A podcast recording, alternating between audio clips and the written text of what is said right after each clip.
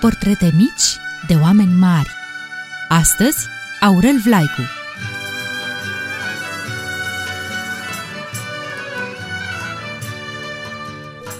Dragii noștri prieteni, să nu spuneți că nu v-ați jucat niciodată de avion. Nu vă credem. Ia să vedem. Două scaune cu spătar culcate, unul pe stânga și celălalt pe dreapta, cu picioarele unite. O clanță veche pe post de manșă, plus uh, o cască și ochelari de not. Și echipamentul este complet. Cu siguranță mulți dintre voi ați și zburat așa. Ba, mai mult, vouă, băieților, v-ar plăcea să deveniți piloți când veți fi mari. Și de ce nu și vouă, fetițelor? Nimic nu este imposibil dacă îți dorești cu adevărat. Dar câți dintre voi știu că primul avion de construcție metalică, cum sunt acelea pe care le vedem astăzi brăzdând cerul sau în aeroporturi, a fost proiectat de un român. Un român celebru, al cărui nume este purtat astăzi de un aeroport. Hai că trebuie să știți, de câteva colegi și licee, de străzi, de universitate, hm? ba chiar și de o stație de metrou din București. Ați ghicit? E simplu! Știm că abia așteptați să aflați cum a trăit, ce a studiat și cum a ajuns uh, românul nostru atât de mare. Da, astăzi vă povestim despre Aurel Vlaicu. Ei bine, lui Aurel Vlaicu i-a trebuit ceva timp să ajungă la performanța amintită. Mai întâi, a trebuit să se nască și a făcut-o în 1882 în satul Binținț de lângă Orăștie, într-o familie de țărani. Părinții lui Vlaicu, Nenea Dumitru și Lelea Ana, erau doi gospodari fruntași ai satului. A fost primul dintre cei nouă copii ai familiei. Aurel era foarte bun prieten cu fratele său mai mic, Ion, care va deveni cel mai apropiat colaborator al său. Împreună născoceau cele mai năstrușnice jucării pe care le dăruiau copiilor din sat. Prin podul șurii, prin cerdace și prin casă nu găseai decât bucăți de fier pilit, rotițe și șuruburi. Ingenioasele invenții ale fraților Vlaicu. În plus, copil fiind, Aurel era preocupat de un uh, mister de nedeslușit. Încă, de ce calul din poveste poate zbura și cei din binținți nu? În 1882, anul în care s-a născut Aurel Vlaicu, pe cer s-a văzut cu ochiul liber o stea cu coadă, cometa 1882, consemnată de astronomul regal David Gill la observatorul din Cape Town, în Africa de Sud.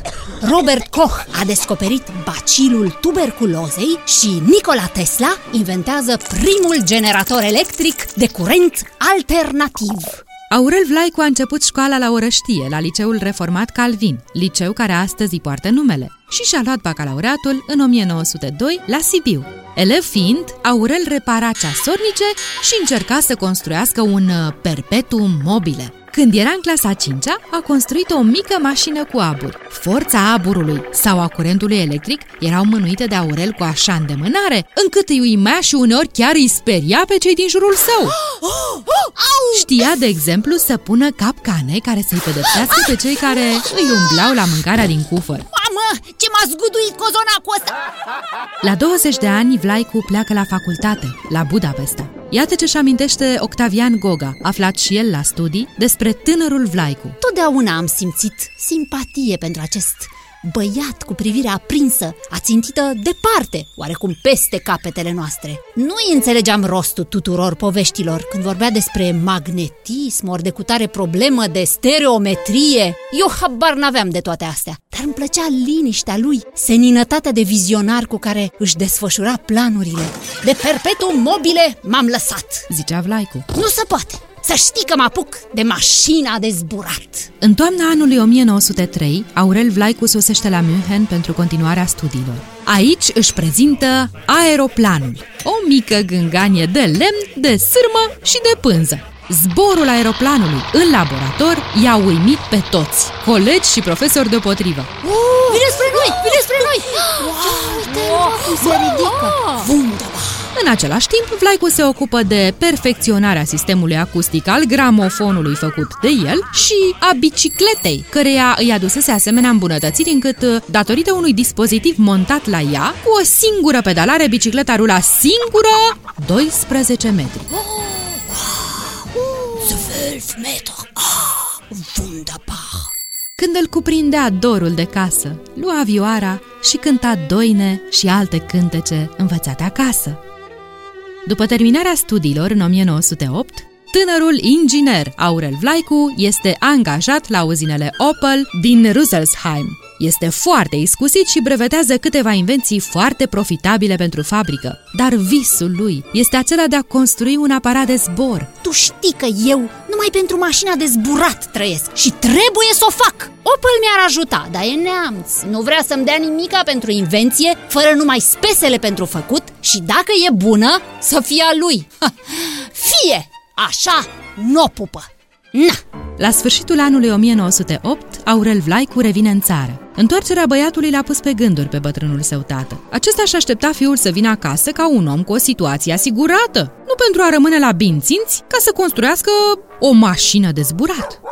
În 1909, Aurel Vlaicu a reușit să ridice pe cer primul său aeroplan. Primul meu aparat era tot de lemn și nu avea motor. Am legat trei cai de el Trei flăcăi au prins a pocni din bice Și aparatul s-a ridicat la vreo 15 metri înălțime După ce a alergat câțiva kilometri pe pământ De atunci, de câte ori mă sui în aparat Zbârnăiala motorului îmi aduce aminte de aeroplanul fără motor și înaintea ochilor, fascinați de nemărginirea văzduhului, îmi răsar cei trei flăcăi, chiuind și pocnind cu foc din bice. Tot în 1909 construiește primul avion la arsenalul armatei, intitulat Vlaicu 1. Avionul zboară fără modificări, lucru unic pentru începuturile aviației mondiale. Se numea mașina de zburat cu corp în formă de săgeată. Cu acest aparat, Aurel Vlaicu a participat la manevrele militare de toamnă, reușind chiar să ducă un ordin de luptă de la Slatina la Piatra Olt. Vlaicu 1 a fost primul avion din dotarea armatei române. În 1911, Aurel Vlaicu lansează al doilea prototip de avion, intitulat Vlaicu 2, și obține cele mai importante premii la mitingul aviatic de la Aspen, în Austria. Cu același aparat zboară la demonstrația de la Blaj, la care asistă și Caragiale. Emoționat, Nena Iancu îl îmbrățișează pe Aurel Vlaicu spunându-i Ești cel mai mare geniu al poporului nostru, băiete! Să trăiești! Avem și noi cu cine să ne mândrim! În acea perioadă, demonstrațiile aviatice ale lui Vlaicu țineau pagina întâi a gazetelor. Era așa de cunoscut încât copiii, dacă vedeau un aeroplan brăzând cerul, începeau pe loc să strige Avion cu motor, ia-mă și pe mine în zbor Să mă fac aviator, Vlaicu! Vlaicu! Ei, Într-o zi de duminică, 4 august 1912, Vlaicu a făcut o mare demonstrație de zbor la el acasă, la Binținți. Veniți, mă, că zboară Vlaicu! Zboară Vlaicu, mă! Veniți pe Topșan! Haide! Uite-l, mă, că se ridică! Vlaicu! Vlaicu al nostru, mă! După aterizare și-a strâns în brațe mama cu dragoste și i-a spus Mamă dragă, am zburat peste șura noastră!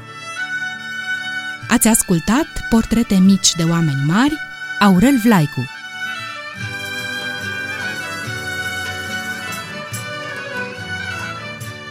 Au adunat toate acestea privind prin sufletul timpului cu dragoste și bucurie ale voastre prietene Lelia și Dana.